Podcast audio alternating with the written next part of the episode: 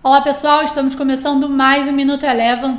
Hoje, dia 4 de março de 2021, bolsas nos Estados Unidos tiveram mais um dia de queda. O movimento de queda foi acentuado hoje por conta do presidente do Fed, que num evento virtual hoje decepcionou o mercado após se abster de uma reação mais forte por conta da alta dos rendimentos dos títulos do Tesouro Americano. O S&P 500 chegou a cair mais de 2% e acabou encerrando a sessão de hoje com desvalorização de 1,34%. O dólar, após é, o presidente do Fed decepcionar o mercado, acabou se valorizando frente às principais divisas pelo mundo. E aqui no Brasil, o dólar que operava no terreno negativo acabou virando para alta e encerrou o dia de hoje com valorização de 0,8%, cotada a R$ 5,66.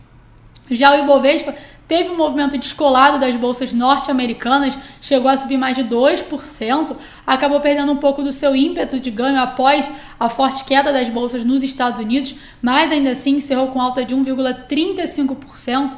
O destaque do dia ficou por conta da aprovação da PEC emergencial no Senado, respeitando o limite do, teto dos gastos, como já havia sido sinalizado ontem no final da sessão pelo presidente da Câmara, Arthur Lira.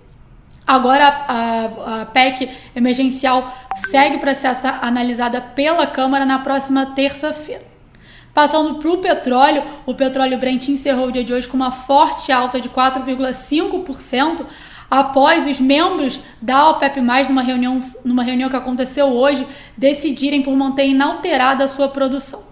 O Minuto Eleven de hoje fica por aqui. Se você quiser ter acesso a mais conteúdos como esse, inscreva-se em nosso site www.elevafinancial.com e siga a Eleven também nas redes sociais. Eu sou a Jéssica Feitosa e eu te espero no próximo Minuto Eleven.